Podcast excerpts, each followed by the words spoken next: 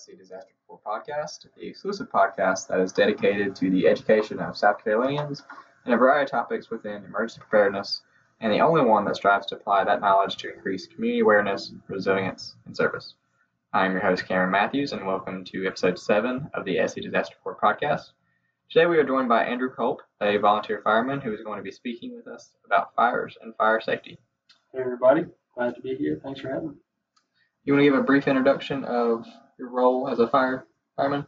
Yeah, so basically I'm a volunteer firefighter in two counties here in Anderson County as well as back home in Chester County. Uh, the reason that's for is because I go to Anderson University, so I'm able to serve both areas while being in school and at home. Basically, my role is just essentially a firefighter. Uh, back home, we do a little bit of EMT type stuff as well, but typically we focus on fighting fires. All right. So with that, we'll begin the questions. The first one is, what are the different types of fires, Andrew? Yeah, so there's a, a number of different ways we look at this from strictly a firefighter standpoint. We look at residential structure fires, we look at commercial structure fires, car fires, brush fires, things like that. But from a strictly NFPA standpoint, and you'll hear me reference that a lot, NFPA is the National Fire Protection Agency. They set the standards for South Carolina and the nation as far as what all we talk about, our curriculum that we learn in the fire academy, those type of things. But basically, they break these down into what's referred to as classes. We have Class A, which is ordinary combustibles, so things such as wood, cloth, paper. Um, then we have Class B, which are flammable liquids and combustible liquids. The difference between flammable and combustible is focusing on the flash point. And what I mean by flash point is the minimum temperature for a liquid's vapors to ignite. The vapors that they put off, at what point do they ignite or self-ignite? Flammable is going to be a flash point below 100 degrees Fahrenheit. Combustible is going to be above. So Class B fires, they are flammable combustible liquids such as greases, uh, petroleum greases, tars, oil-based paints, solvents, those type things. We have Class C fires. Class C is can be energized electrical equipment. That's the focus of it. If it's not energized, but it's still electrical equipment, that can then be another class. Um, then we have class D fires, which are combustible metals such as magnesium, titanium.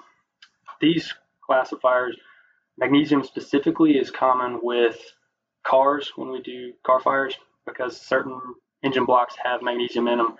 And honestly, dude, that's a show to see because when you put fire on a magnesium or water on a magnesium fire, it's a pretty bright glow and it's it can spark a little bit.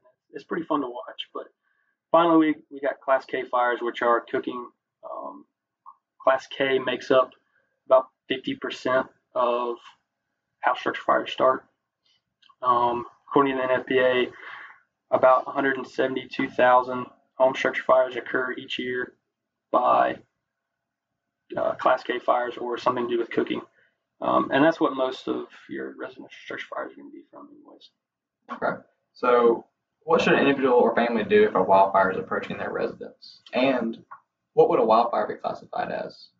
So, a wildfire typically is going to be, it can, it can become several different things, but it's going to be the rapid transition of fire across a, a large area. So, they can get bigger, like out west. They have a lot more problems with that because the, the air is drier. It's it's a lot uh, harsher conditions as far as that goes. But as far as what you can do, um, I would honestly, I would suggest getting out of there as quickly as possible because every possible scenario that you can think of, that doesn't even begin to describe how rapid these conditions can change. So I would suggest getting out there as quickly as possible. But the NFPA does give some general guidelines as what you can do to kind of ready your house.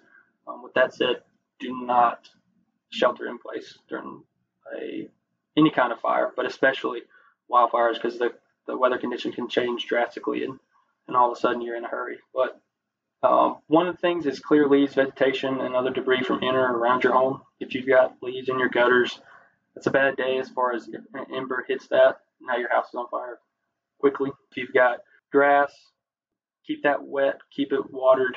You want that green. If it's not, cut it very low. You want as little flammable materials as possible. Keep your trees pruned low to the ground. And just remove any flammable, combustible liquids, metals, all that stuff from your yard. try to put that somewhere out of direct view of that fire. So, given that you're supposed to evacuate, if you are in a structure as it catches fire, what should an individual do? So, if you find yourself in a structure, the best thing to do, if the conditions are not terrible yet, um, we can go into that a little bit too, but if conditions aren't terrible, try to find your way out as quickly as possible. Um, the first exit, if you're on the first floor, hit that window. If there's a door you can get out, take that door. But you want to be very careful about how you exit as far as opening doors. These can be very quickly, heat, the doors heat up. So one thing you can do is take the back of your hand, which is one thing that we do. Take the back of your hand, feel from top to bottom. You never want to touch that knob because obviously most of those are they're metal. They're going to transition heat very quickly. So make sure you don't touch that before you test that door.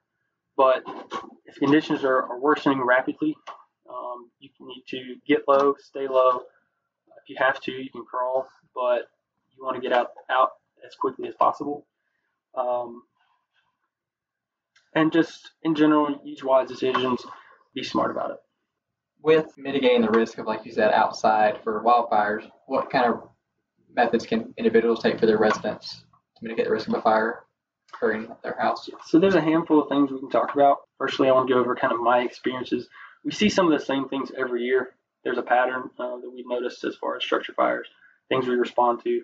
One thing that I've seen a lot is each year, as soon as the weather starts getting colder, everybody's turning on their heat.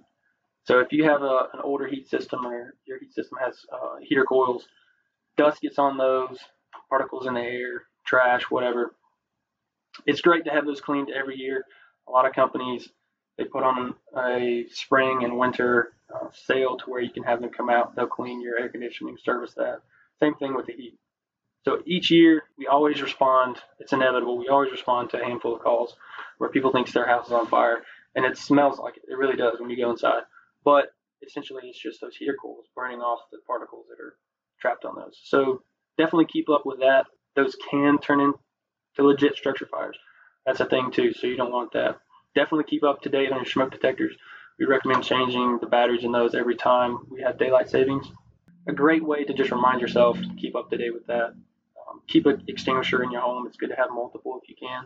At the very least, keep one in your kitchen that's designed for kitchen fires, so class K fires. And that's one of the big things too is a lot of times when we respond to something that starts in the kitchen, it's going to be a grease fire. And that's largely due to somebody stoned water on a grease fire. And basically, water, if you don't know, water is just going to spread that fire. It's going to rapidly transition all through the house. And then it's going to be a bad day. And then that's where we come in. So keep up a, a good um, fire extinguisher in your home, at least somewhere in your kitchen. Don't burn anything close to your house. We've responded recently, or not too long back, of a reported structure fire. But as soon as we went by the house, we could see smoke behind it. Get out and investigate, and it's somebody just burning very close to their house. That's not a good idea because, like we said recently with the wildfires, if you have any kind of embers that fall into gutters that have leaves or garbage or trash, it can set your house on fire quickly in a hurry. So stay away from burning close to your home. Um, electrical issues are a big thing as well. Um, I worked electrical for uh, past two summers. If you have an electrical overcurrent, you're pulling too much power. All the electrical components heat up. They can set other things on fire. If you have shoddy electrical work done, you have loose loose wires, things like that. Keep up to date with that. Try not to use shoddy workers. It's hard to do sometimes, especially when you're trying to vent people. But use quality workers. Don't leave any candles, curling irons, straighteners. Don't leave those unattended. I promise you, when I was growing up, we had my sisters and my uh, mom were always questioning if they left those things on.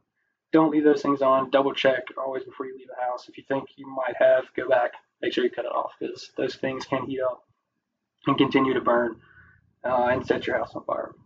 And also, one thing that a lot of people don't really realize if you have potting soil around your house, you have indoor plants, outdoor plants. Some people will put fertilizer in those just to promote growth. Some of those fertilizers are very flammable. So if you have somebody that comes over that's a smoker or you're a smoker and you put that in the fertilizer, that could be a bad day as well. You may not notice it right away, but it can become a problem. And then lastly, be aware of the smoking habits. Like I said, be aware of putting those in trash cans in your home because one of the most recent structure fires that I went to, luckily it, it didn't turn into anything, but the way it started was somebody threw a cigarette into a trash can that wasn't properly put out. It began smoking up the residence, and luckily they were able to evacuate before it got bad. We were able to get there and put it out before anything major started. So, with the basically the safety tips for your residents, what are some safety tips for the individual themselves that the audience can rely on? So, I'm sure everybody's to a degree been a part of fire safety, fire prevention in a school. A lot of the things that we teach there is stuff that we follow as well. We just don't go super in depth with it. So one of the things that I want to talk about is keeping low to the ground.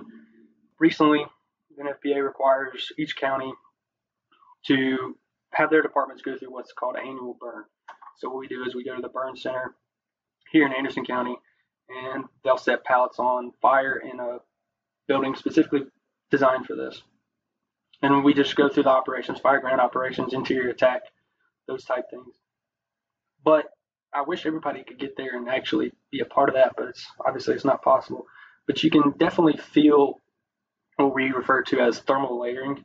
So once you go in, obviously heat rises, and it's very, very apparent if you sit down or stand up in a room that's burning, especially with these wooden pallets that burn so hot.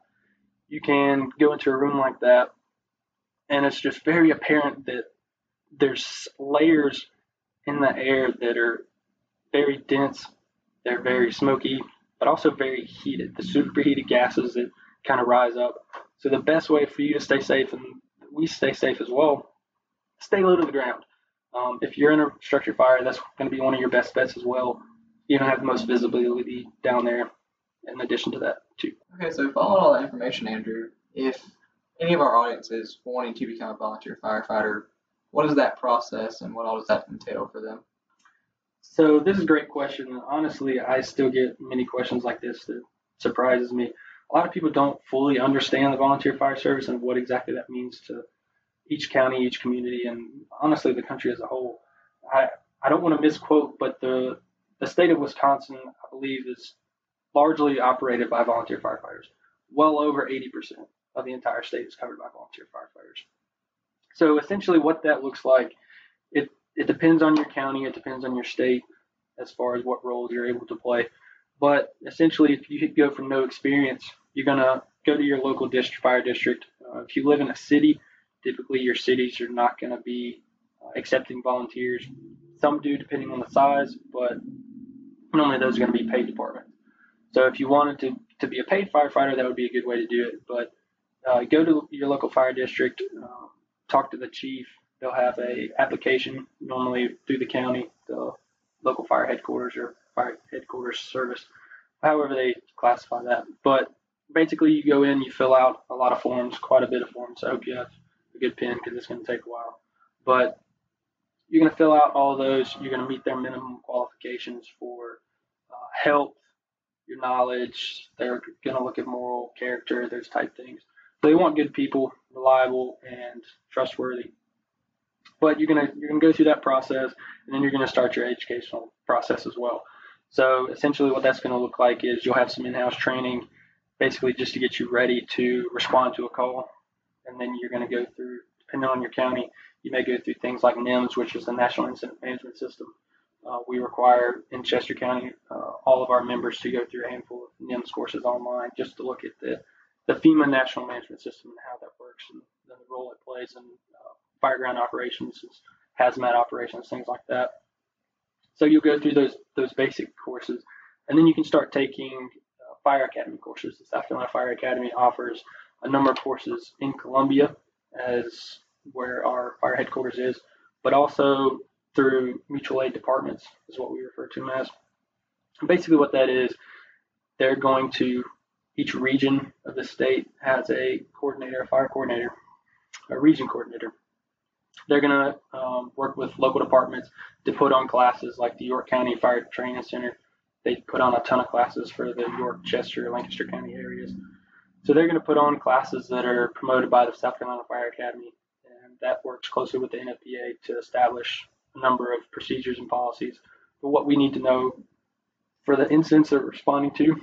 So you're going to go through things like hazmat operations, hazmat awareness, um, firefighter one, 1152, auto extrication, things like that, technical rescue, just to get you that knowledge base to where you can move forward with your fire career. But essentially, after that, you can start doing more and more stuff, the more uh, classes and education you have, as long as it's safely done, as long as you know what you're doing and you're working closely with your volunteer fire department. But it's a great way to get involved. It's a great way to serve your community. Um, it's a, a wonderful thing to do if you have the time, and I would highly recommend it to just about anybody. All right, Andrew, thank you for all the information that you gave us about fires today. For any listeners who have questions about the SC Disaster Corps, let us know on Instagram, Twitter, or Facebook at SC Disaster Corps. Those listening on YouTube, leave a comment, like, and subscribe.